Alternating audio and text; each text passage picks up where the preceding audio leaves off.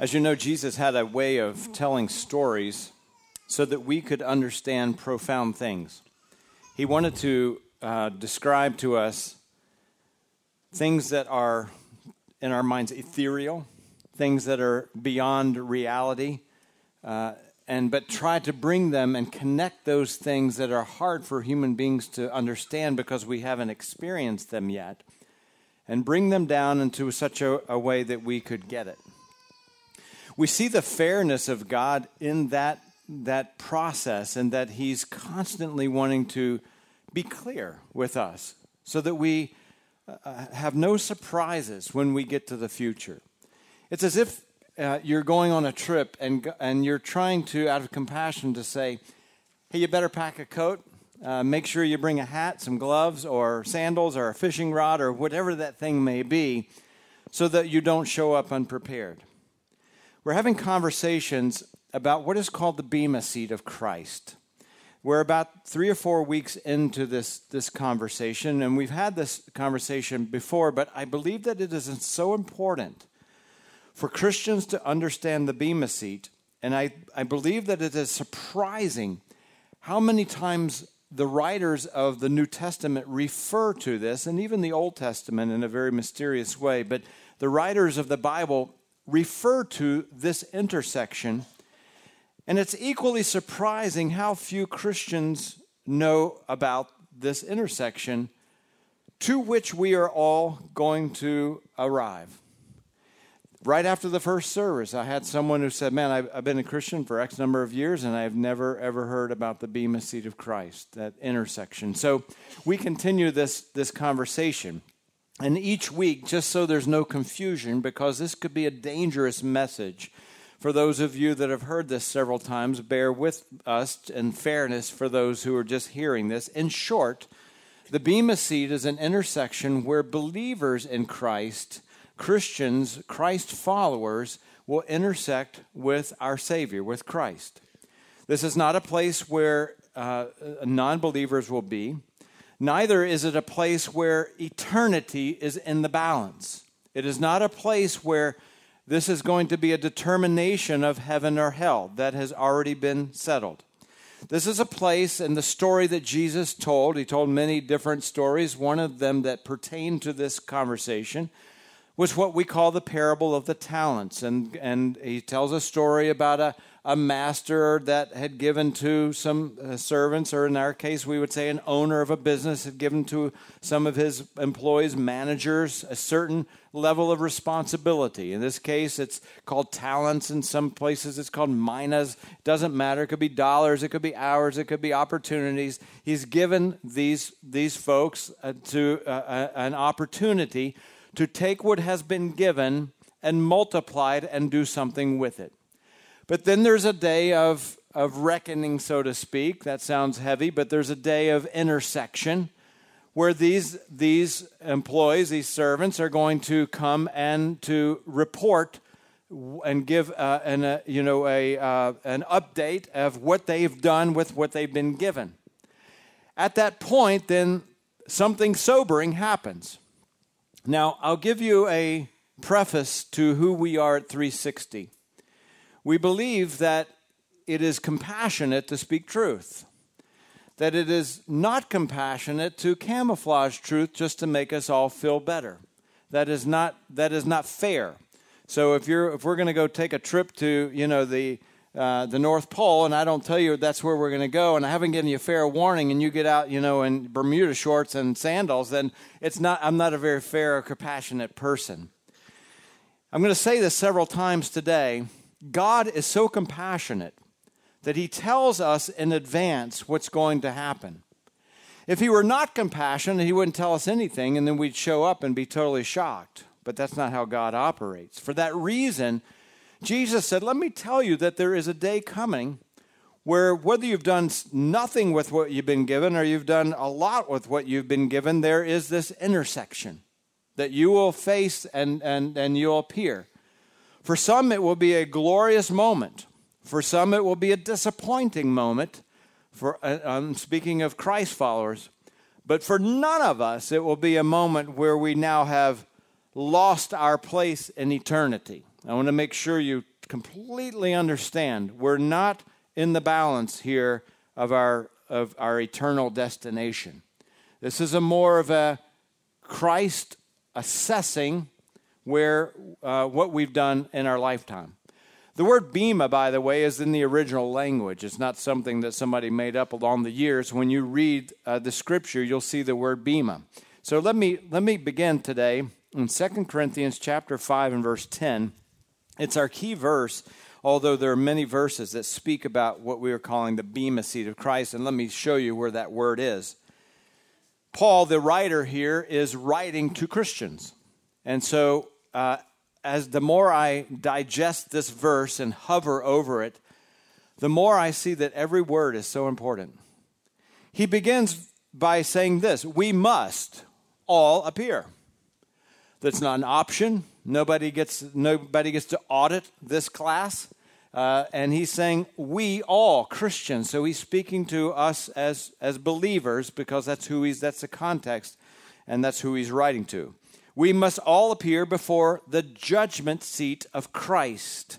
That word judgment, if you have a Bible program that shows you where the Greek is, so we don't get too complicated here, that word judgment is the word bema, or uh, bema tosa, but it's the, the root is bema in that culture, everybody knew what the Bema seat was. It was coming, it was coming from what's called the Isthmian Games. These were like the Olympics. And once the track and field athletes had run their course and done their, you know, performance, then they would stand at this this throne basically where the judges would assess the race. That throne, that seat was called the Bema seat. So again, when Paul was speaking, he was being very compassionate. He was saying, I want you to understand this, so let me use language that you might uh, uh, understand. It would be like us saying, hey, this is a two way street. We understand what that means. Or it's raining like cats and dogs. We understand what that means. 2,000 years from now, like literally, it's like cats and dogs are coming from heaven? Of course not. But we, we get that, that lingo. I'm going to pull out some of these words each week, and, and I will say to you that this is a hard, a hard, sobering message today. So I would say all in favor of, of uh, you know, that you're in for a hard message, raise your hand. But unless you want to get up and uh, move, then you're kind of stuck. So, uh, but I want you to understand that sobering messages that we find in the Bible come from a compassionate heart. That's the thing you can't miss. God's not angry at us. He's, he's our champion, truly. And because he's a champion, you say, make sure you wear a coat and bring a hat. That's the heart it's coming from. That's why Jesus said, talked a lot about the end times, what's going to happen. Here's, here's the reality of it. So we begin here in 2 Corinthians 5.10. We must all appear before the bema seat, the judgment seat of Christ that each one may receive what is due him or her for the things done, here's the key words, while in the body. That's our key word today. While, uh, key words, uh, while in the body, whether good or bad. Now, this afternoon, there will be many American football teams that are playing. They, some of them will be even games where the, the score is close. Some of them will be lopsided games, like the one I don't know if you saw on Thursday night. Boy, that was not pretty. Uh, I forget what the score was, like 36 to 0 or something. Some games will be like that. But on the games that are close, we all know what happens in the last two minutes. Everybody gets pretty passionate. And then you sit there and wonder, like, should have maybe you should have gotten this passionate, you know, uh, earlier in the game. But now they're like, you know, pouring it on full throttle. I think this is one of the reasons that Jesus doesn't tell us the exact hour or day that he's coming back because he knows how human beings are wired and understands that we really pick it up on that two minute drill. So, if, uh, for example, if we knew that Jesus was coming next Thursday at noon, guess what would happen on Thursday at 10 a.m.? We would all become Billy Graham. We would like be the most massive evangelist known to mankind, and we'd sell our house and give everything. So Jesus is like, hey, I kind of want you to live that way all along rather than, you know, in the, in the two minute drill. And so what he says here is, while in the body. So these football teams have 60 clock minutes to play. 60 clock minutes. And they understand that that's all the time they have. So, in the last two minutes, when they're just like pouring it out, the second after the clock hits zero, the game is over. We would say game over. There's no way that they're going to go to the referees and say, you know what, yeah, I, I was kind of hungry and I did I should have got a snack, but you know, that last two minutes was not my best. But good news, I went to the locker room, got some Gatorade, ate a few power bars, and I am ready to go. So just put two more minutes on the clock, and boy, you know, it would be it would be great. Of course, not going to happen. Neither is it going to happen in eternity. That's why Paul emphasizes it's while in the body. It's while the clock is playing. And that's why God would say, See, I'm your champion. There's a clock that's playing. Now, none of us know when we're going to die, and none of us know when the exact time of the, you know, the end of the world is coming. None of us know that. But we all know that we're still in play, and the reason is because of the breath that you just took in and breathed out. You see, that's an indicator that God said, hey, you're still in the game. And so we also read here that in Revelation chapter 22, the very last of, uh, chapter of the Bible, Jesus says these words Behold, I'm coming soon. Not going to tell you when, I'm coming soon. My reward is with me. He can't wait to reward those who have just poured it out. My reward is with me, and I will give to everyone, keywords, according to. According to what we've done. Not according to what somebody else has done, Teams will win or lose this afternoon according to how they play, according to how many fumbles, according to how many interceptions, according to how many missed opportunities they will win. It's not according to what the team down the street or the another state is playing, it's according to what they did. So, what we're seeing here is a picture that's being painted of a sober reality. I'm going to go back to 2 Corinthians chapter 5 verse 10 we all must appear before the judgment seat of Christ that each one may receive what is due him or her for the things done while in the body. Key word and sobering word whether good or bad. Now, listen, from my point of view as a, as a speaker, it would be so tempting to say, let's just skip over that part because that's pretty rough. The whether good or bad part, it would be so tempting to say, hey, you know what? We're going to go to heaven and uh, man it's going to be beautiful and we're going to sing songs about you know bricks of gold and you know angels singing and blah blah blah and that's all wonderful. That is going to be pretty wonderful you know past past our like imagination. But what i what, what i think the importance of the constant teaching of the bema seat by jesus by the writers of the scripture by john who penned revelation by paul he, it's like one of those infomercials. But wait, there's more. There's more. It's not all about just being in heaven. From all appearances, there are going to be some differences. And today, we're going to look at some of those differences. If you're a note taker, there are going to be five differences today. So there's not just a couple. So if you're you want to write these down, I invite you to write these down. And the reason I invite you to write it down, by the way, um, is that we're trying to live this thing out, right? We're not just to hear, get a, an intellectual tickle or like, oh, that was really cool, or oh, that's that's pretty tough. We're really saying, hey, we're going to live this out. So I just know when others are preaching, man, I'm over there taking notes, and I take those notes and I put them in my car, I put them in my office because I'm trying to absorb it. Just so, just you know, not to make you feel bad or anything, but um, just uh, th- that's the purpose. First of all, we're assessed differently. We're all assessed differently.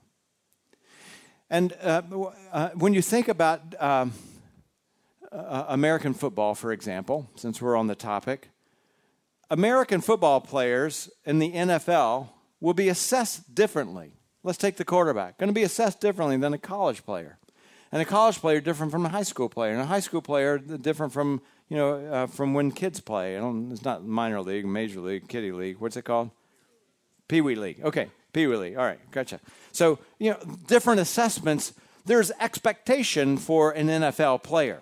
So watch this James chapter 3, verse 1.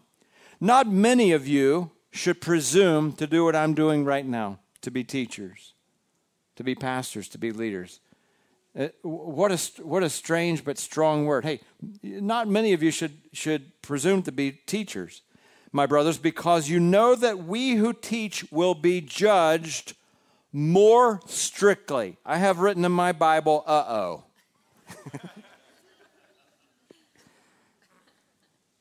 the word more means there's a difference, there's going to be a different assessment. That's why it makes me more uncomfortable to not preach the fullness of God's word than it would be to, not, to preach only the, the fun things to talk about. I'm much more uncomfortable because I feel the weight of this verse that I will be held accountable to have spoken and, and given, uh, presented the truth.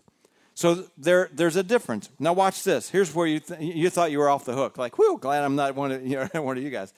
But here's where it puts all of us on the hook. Watch this. Jesus said in Luke chapter 12, verse 48 From everyone who has been given much, much will be demanded. And from the one who has been entrusted with much, here's the word again much more. Much more will be asked. Now, the challenge for us is that we live in a, in, in, in a, a time of great opportunity living in the United States of America. We are the the wealthiest, if not one of the wealthiest countries in the, in the world. We have technology at our fingertips. We have, we have the ability to study the, the Bible in a deep way. You know, honest, uh, being truly honest with you. You know, we in seminary learn a bunch of stuff and we forget more than we've learned, way more than we've learned.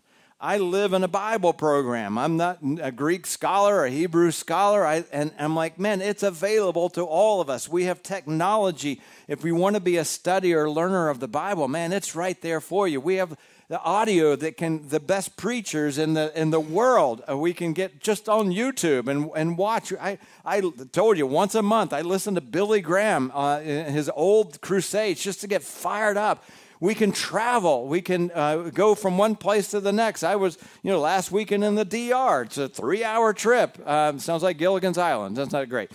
Uh, you know, it's uh, you know, so much is to to that we have an opportunity. Jesus is saying you'll be held accountable for that much more than someone perhaps who's living without so much opportunity. Let me take a sensitive issue. Uh, last weekend, when I was in the DR, and part of the training, we do a lot of interactive stuff. And I said, let me tell you about American culture because we look at the predicaments of the church and how discipleship fixes and addresses some of those predicaments. And so we do these things called voting stations. Usually we go around, but in this case, because the, the room didn't allow us to do that, and so I said, hey, I want you to stand up uh, on one of the, the five following choices. And so I started by saying, I want you to stand up if you think that 50% of American Christians are willing to keep nine apples and get, uh, God, uh, give God one back. It's the, the, the fancy Bible word is tithing. In other words, to give, to keep 90% and to give 10% back. If you think 50% of American Christians, now in their mind, they, they see us as a, a land of opportunity and, and wealth. If you think 50% of Christians tithe, they're willing to give God one apple out of 10, would you stand? We had a few who stood. If you think American Christians, uh, 40% of American Christians are willing to tithe, would you stand?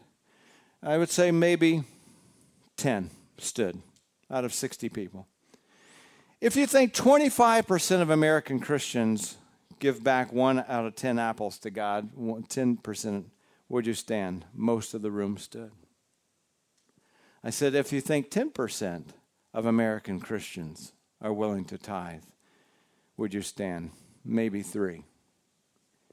If you think 2% of American Christians are willing to give God back just one apple out of 10, would you stand? And no one stood. When I told him that the answer was 2%, the room gasped.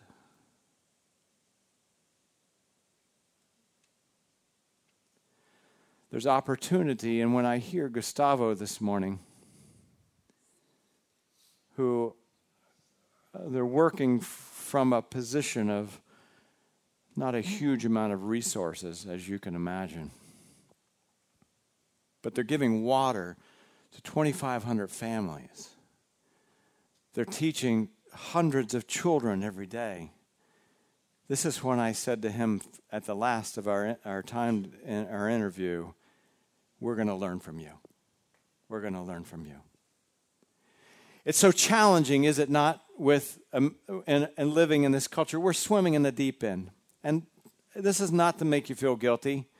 Okay, it is. okay.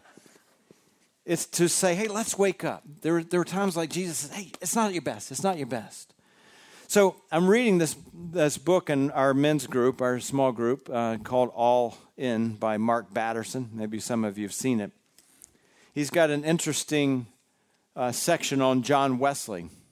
And I, it caused me to even study more. Uh, Wesley was uh, one of nine children, and uh, they were impoverished. And Wesley's dad was in the ministry. Wesley's dad was sent to what was called debtor's jail, couldn't pay his debts. So it's pretty surprising that John Wesley went into the ministry. You would think any, any one of those nine kids were like, Well, I know what I'm not going to do when I grow up. And yet, because of the call of God, it, it caused him to, uh, to not be able to uh, run from it, uh, from the call of the ministry. He started out with just making pennies, John Wesley, when he went into the ministry. And then he got a job at, at Cambridge teaching. I don't know if you knew that. And uh, all of a sudden, he was making more money and the more money he made, the more money he spent. I know how this feels. When my wife and I lived on the East Coast, we made more money than we had ever made, and we were in more debt than we had ever had. Because I kept telling myself, well, we just pay it off next month. And then we went deeper in debt. I'm like, well, this wouldn't take us a few months to pay it off. You know how that debt game goes. And then, you know, you go deeper and deeper in debt. We go, well, we can probably pay the thing off in a year. I mean, we got, you know, good salaries and all that jazz. So I know how that is. It's an American virus is it not? Sometimes it's not our fault. I, I don't, like you, probably get a half a dozen of credit card offers in the mail all the time. And John Wesley fell into this trap of, of spending everything that he, he got. And there was a knock on his door one day. As a single mom, she was, she was out on the streets, as we would say, not a, not a penny to her name. And she came looking to him because he was in the ministry. She came looking for help. He reached, literally reached in his pocket, and there were just uh, a few coins. And that's all he had because he had spent it all. And that day, God convicted him. And he said, I'm going to start living on $20,000. You know, I translated into our, our uh, uh, uh, inflation and value today. So many pounds, but in our day, about $20,000. The next year, he made $22,000. He was committed to living on $20,000.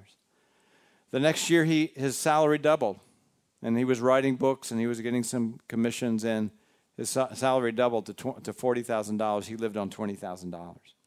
He made this commitment to keep the same no matter, and then it went to $60,000. He, li- he lived on $20,000. And then it went higher and higher, and he lived on $20,000. Batterson says this that during his lifetime, Wesley gave away approximately 30,000 pounds.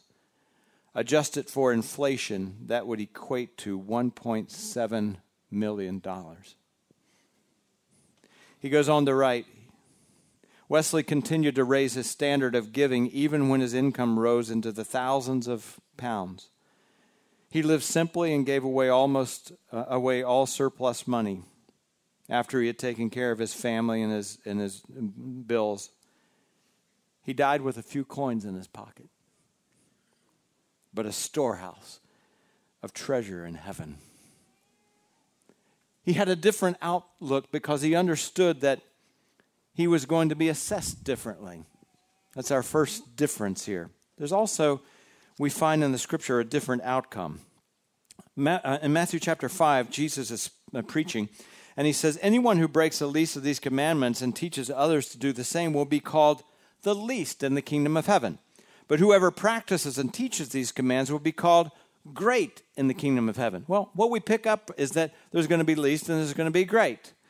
Uh, we'll all be happy, but there are some responsibilities that are given that are least and great. You remember when the disciples were kind of fussing uh, with each other and they were like, hey, uh, uh how, you know, we've given up a lot. Can I sit here in heaven? And, and Jesus didn't deny it, like, oh, that's not going to happen. We're all going to be equal. He said, hey, it's not, it's not the time to talk about that. And uh, ultimately, you know, that decision is going to be made later, but he didn't deny it. So what, what we see is there are different outcomes in heaven. There's also different distributions in heaven. In other words, we go to the story of the parable of the talents, as I, as I said before. This is a little bit of a lengthy reading, but the story is important. I've already given you the story where this, this boss, this, this manager, this owner has given out to servants, employees, we would say, uh, the, a certain amount of money, and then they return. This is the return part in Luke chapter 19. The first one came and said, Sir, your mina, or what you gave me to do, your talent, your dollars, whatever, has earned 10 more because I really worked at it. And the master, in this case Jesus, said, Well done, my good servant.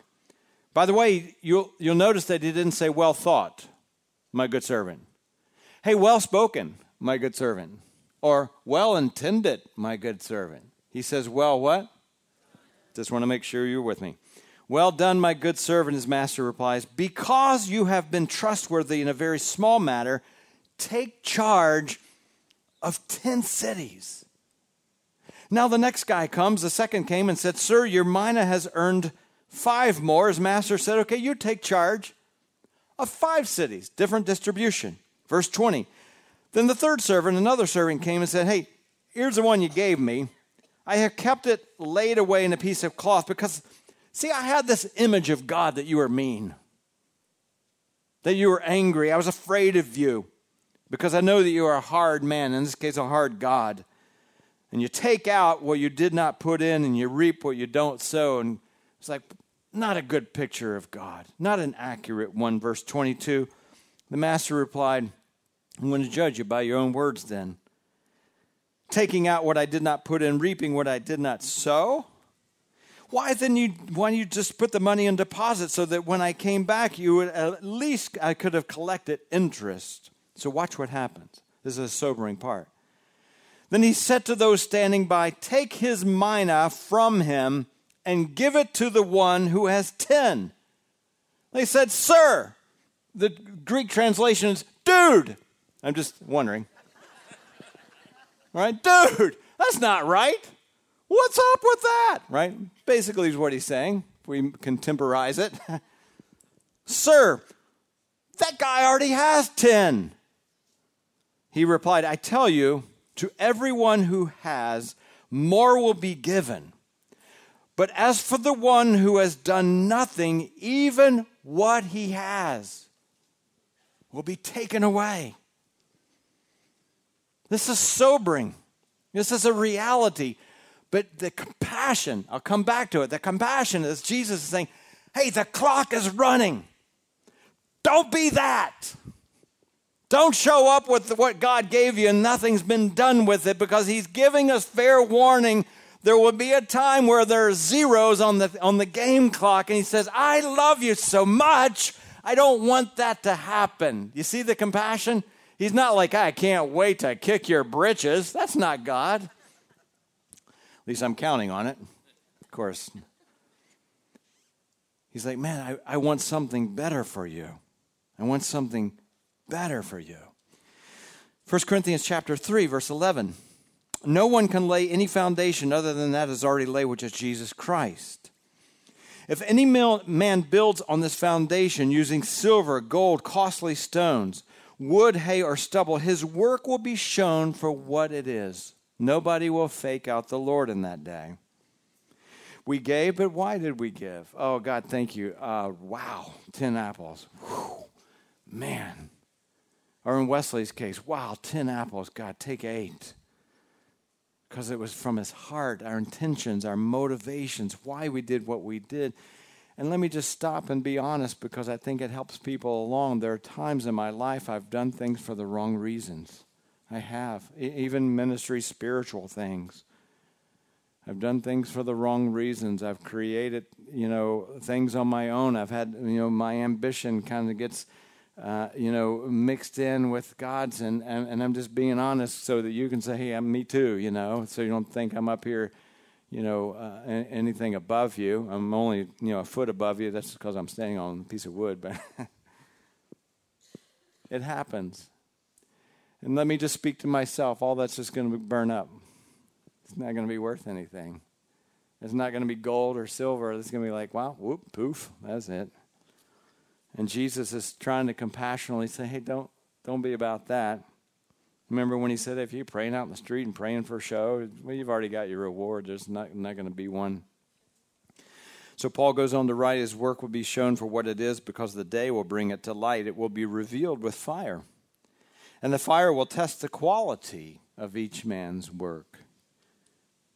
If what he has built survives, he will receive his reward. But if it's burned up, watch, here's your security. He will suffer loss but he himself will be saved. We're not worrying every day, oh, am I in heaven? Am I out of heaven? Because the Father would be totally not compassionate. If we're, if we're left up to us, I hope I did good yesterday in case I die today. That's not what God is saying. This is all about the rewards. And he said, if it's burned up, he'll suffer loss. He himself will be saved, but only as one escaping through flames. So it's like you're showing up for your birthday party and you're really expecting something like candles on the cake, but then, you know, it didn't turn out that way. Uh, you know, like this guy who went to his birthday party and, you know, you don't want to be that. I figured I needed to throw that in to let you breathe a little bit. let me tell you something interesting. Here's the order, and if this goes above your head, pardon me just for 30 seconds, but the church will be taken out of the world at one point. It's called the rapture. At that point, the tribulation will kick in for seven years. Uh, and during that time of tribulation, we will be uh, experiencing the Bema seat. The reason, the order of that is because at the Bema seat, then Christ will return and have a thousand year reign. Now, some of you are already freaked out that Jesus is coming back, like, wow, he's going to reign on the earth for, yep, uh, another conversation for another day. And I'm sorry if I've just flipped your whole world and boat upside down. but he's going to come back, and there's going to be assignments. There's going to be assignments. And so when the, the, the, the tribulation is over, it's going to be like we will already be prepared and in assignment. And those assignments will be set for eternity. You see the compassion of Jesus? He's like, man, I want you to reign with me, man. I want you to be with me. I want to. I've got something already in mind for you. That's the heart of Christ. Erwin Lutzer, in his book, Your Eternal Reward, writes these words, and I think we must say this. He said, Some people will say, Well, I'll just be content and sit in the back row. Heck, I'm getting a cloud and a harp, aren't I? I'm just going to heaven. That's got to be that's got to be good in and of itself. He says, but what if those people who sit in the back row are there in, at the bema seat of Christ because they've displeased Christ in their earthly sojourn? Like, I got to have a word with you. Got to have a word with you. Now, you know, in heaven, we're told in Revelation that all tears will be wiped. But may I give you a clue? That happens after the Bema seat. That happens after the Bema seat. You understand that the guy who who brought just that one talent, one mina, who, who Jesus said, we're going to take that away. Do you think in your wildest imagination? And he goes, that's fine. I don't care. It says his heart must have been broken, not because maybe he got what he'd got, but, but, the, but the master that he's trying to serve. It's like, ah, man, it's been disappointing. I'll tell you a story. Um, at the height of my performing in music, I had a very well known music teacher. He's still teaching. He's the only teacher I have that's still alive, by the way, and he was very, very well known. And I'll never forget, probably in 25 years of taking music lessons, that was, I remember the hardest lesson. Now, I've had teachers break pencils, throw books, slam stuff, you know, and, you know, it's kind of freaky. But quietly, very quietly, this teacher came in and I, and I played. And it wasn't, it definitely wasn't my best. And I really wasn't prepared. And very quietly, he said, Boy, that was disappointing. That's all he said. It crushed me. It crushed me. But it make me, it made me work all the much harder next, the following week. This is why Jesus is saying it. I'm telling you, it's a compassionate heart saying, man, I, I, he's trying to say, guys, I know you can't see it, but it's a reality. And, he, and sometimes we, as a, you know, as uh, human beings, we kind of avoid reality because we're not seeing and experiencing yet, right? But Jesus is saying, I'm trying to tell you, it's going to be a reality. And you don't want to be weeping and disappointed there. Erwin Lutzer goes on to write We are not well served by a theology that does not recognize the possibility of serious moral and doctrinal defection on the part of believers. We've learned that Paul himself beat his body lest he be disqualified. He lived with the healthy fear that he could end in disgrace and failure. And the fact that we are secure in Christ does not mean that we are incapable of serious failure and with it the loss of rewards. That's why Paul said in 1 Corinthians chapter 9 verse 27, I beat my body and I make it my slave. Why? So that after I've preached to others, I myself will not be disqualified for the prize. You notice he did not say I won't be disqualified for salvation, for eternity, but for the prize. So we've seen that there's different, uh, we're assessed differently. There's a different dis- distribution. There's a different outcomes just a couple more. There's different dividends. Now, if you're like, dude, this is a heavy message, all in favor of a heavy message. Yes, this is a heavy message. This is the uptick. This is where God says, let me get you excited about it. Okay, I've kind of sobered you up to the reality, but let me say that there are dividends of multiplication in heaven when we work here. You remember Wesley, we looked at it last time. He said, Wesley's like, man, I'm fighting for everything I can because of there. I, I, want, I want dividends in heaven. Watch Matthew chapter 19, verse 27. Peter said to him, We have left everything to follow you. What then will it be for us, dude? Now, I have two boys at home. This conversation has never happened in our whole life. Of course it has hey, I worked out there, you know, a, a longer and harder in the garden. How, you know, how come I just got the same, right? This is human beings. So Peter comes and like, hey, wait a minute, we've left a lot, you know, for this whole operation. And Jesus said to him, I tell you the truth. At the renewal of all things, when the Son of Man sits on his glorious throne, you who have followed me will also sit on the 12 thrones, judging the 12 tribes of Israel. Watch. And everyone who has left houses, or brothers, or sisters, or father, or mother, or children, or fields, or paychecks, or convenience, or time, anyone who's given up those things for my sake will receive a hundred times as much. See, Christ is saying, This is what I want for you.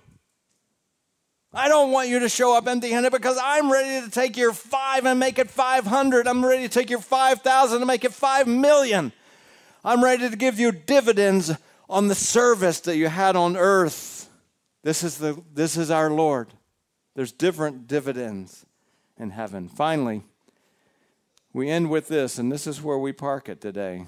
This causes us to have a different worldview. What's important? How we spend what we look at, what we don't look at.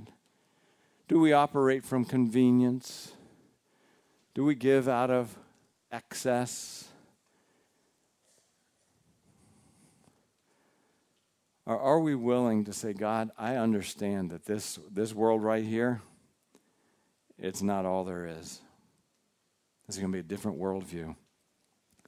The famous preacher Charles Spurgeon lived by the the now famous carpe diem mindset, seize the day.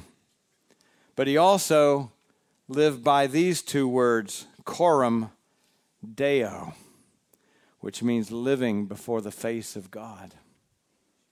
See, this is the this is the worldview that we have. That we're running this race. We understand the clock is on, that there will be a zero someday on this time clock. But we're living our lives in the face of God, who's watching, who's measuring, who's championing us, who's on our side. Sitting on my desk, other than many piles of lots of everything, I don't have a, lot of little trinkets and whatnot. But sitting on my desk, there's something this tall. It's an hourglass. I've had it sitting on my desk for a long time because I want to remind myself that today may be the last grain. Today may be the last grain. The clock is ticking. What are you going to do with today? Carpe diem, coram deo. I brought a picture I want to leave with you in your memory today. It's an interesting optical illusion. It's a $5 bill that pictures the Lincoln Memorial on it. You see? And this caught my attention because I, this is the life that we're stuck in. We only see a picture from the Bible of what reality is. So the $5 bill represents for us, this is all we can see right now. But Jesus, you'll notice in many of the things he said today, I tell you the truth. He started his phrase, I tell you the truth. What he's saying is, behind the illusion of what you're getting, the picture that I'm compassionately giving you, man, there's a reality. There's a real thing behind the replication, the picture of it. Make sense? And for this reason, I think this is why Moses wrote these words in Psalm 90. He said, Teach us to number our days aright, that we may gain a heart of wisdom that word wisdom is also used in Ephesians 5:15 and the old King James I think gets it right. The newer version says live wisely, but the King James says live circumspectly. Now that's not a word I've used last week. What it means is live in circumference. What is right around you that God is saying? It was that conversation. That was the opportunity. That was the talent. That there's my bank account. There's my schedule. There's my family. There's there. What, just Christ is not asking us to be Billy Graham. All he's saying is, what did I put in your hand, in your circle? Live circumspectly in respect to the circumference. Does that make sense? Listen, I'm going to say it one more time. Christ is your champion. Christ is your champion. And in compassion, he lets us get a picture now of the reality coming. Let's pray. Father, your compassion shows up in so many different ways. And in today, God, we see your compassion showing up in a way that you're eliminating surprise. Surprise of the reality. And God, not so that we will fail, but that we'll, that we'll experience great joy, great exhilaration, and pleasing your heart, God. That's what we want we can't even measure how great it will be. We don't know. We're only seeing just a slim picture, and we can only understand a thimble.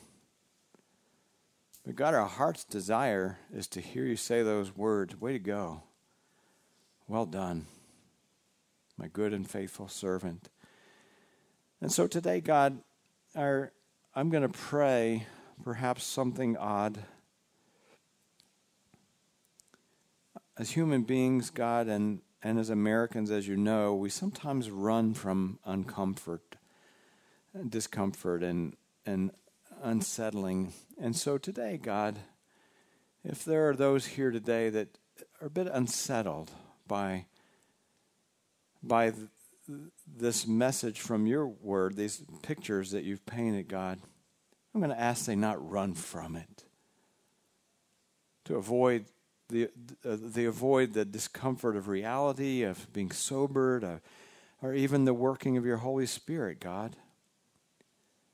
Because greatness comes out of wrestling, and, and greatness, God, comes out of repentance and change of course and confession, God, we've seen it over and over in your word and in our life experience. So I pray for those right now that may be unsettled, that to recognize that that unsettling comes from a compassionate father.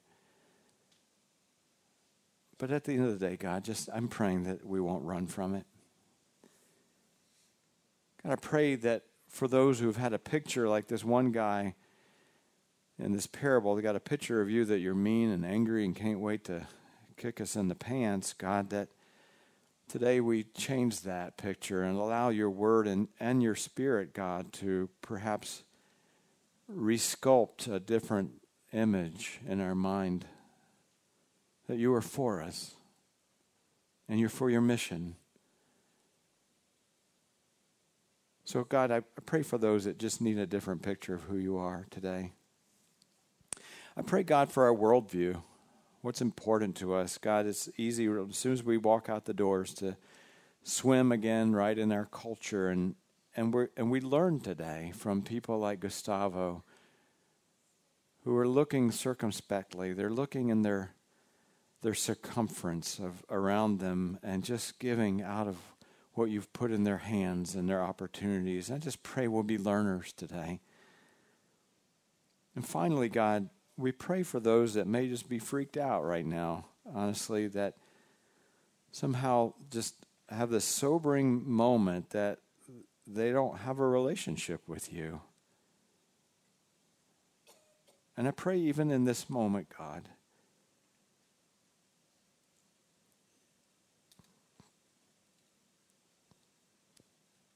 that they will recognize and you would. Uh, give them, reveal to their heart that you're pursuing them because you love them so deeply. And they may think they're here today looking for you, and, and perhaps, God, they're surprised that you're looking for them. And so I pray, God, that the, that the love of the gospel, the love of Jesus, would just be very real in this moment that somebody had to pay a penalty for our mistakes, our failures, our sins. And Jesus is the one that stepped up to say, I'll do it. And so, God, I pray, we pray together for those who are here who are looking for you and, and you're looking for them, that they will, they will bridge that gap today. And that gap is bridged by your cross, your offer, your forgiveness, God to take our old life and exchange it for your new one. And we pray for that. Father, we end this day as we begin, thanking you, God, for your greatness, thanking you, God, for your compassion, thanking you, God, for loving us so much. And uh, we are a grateful people, God. In Jesus' name, amen.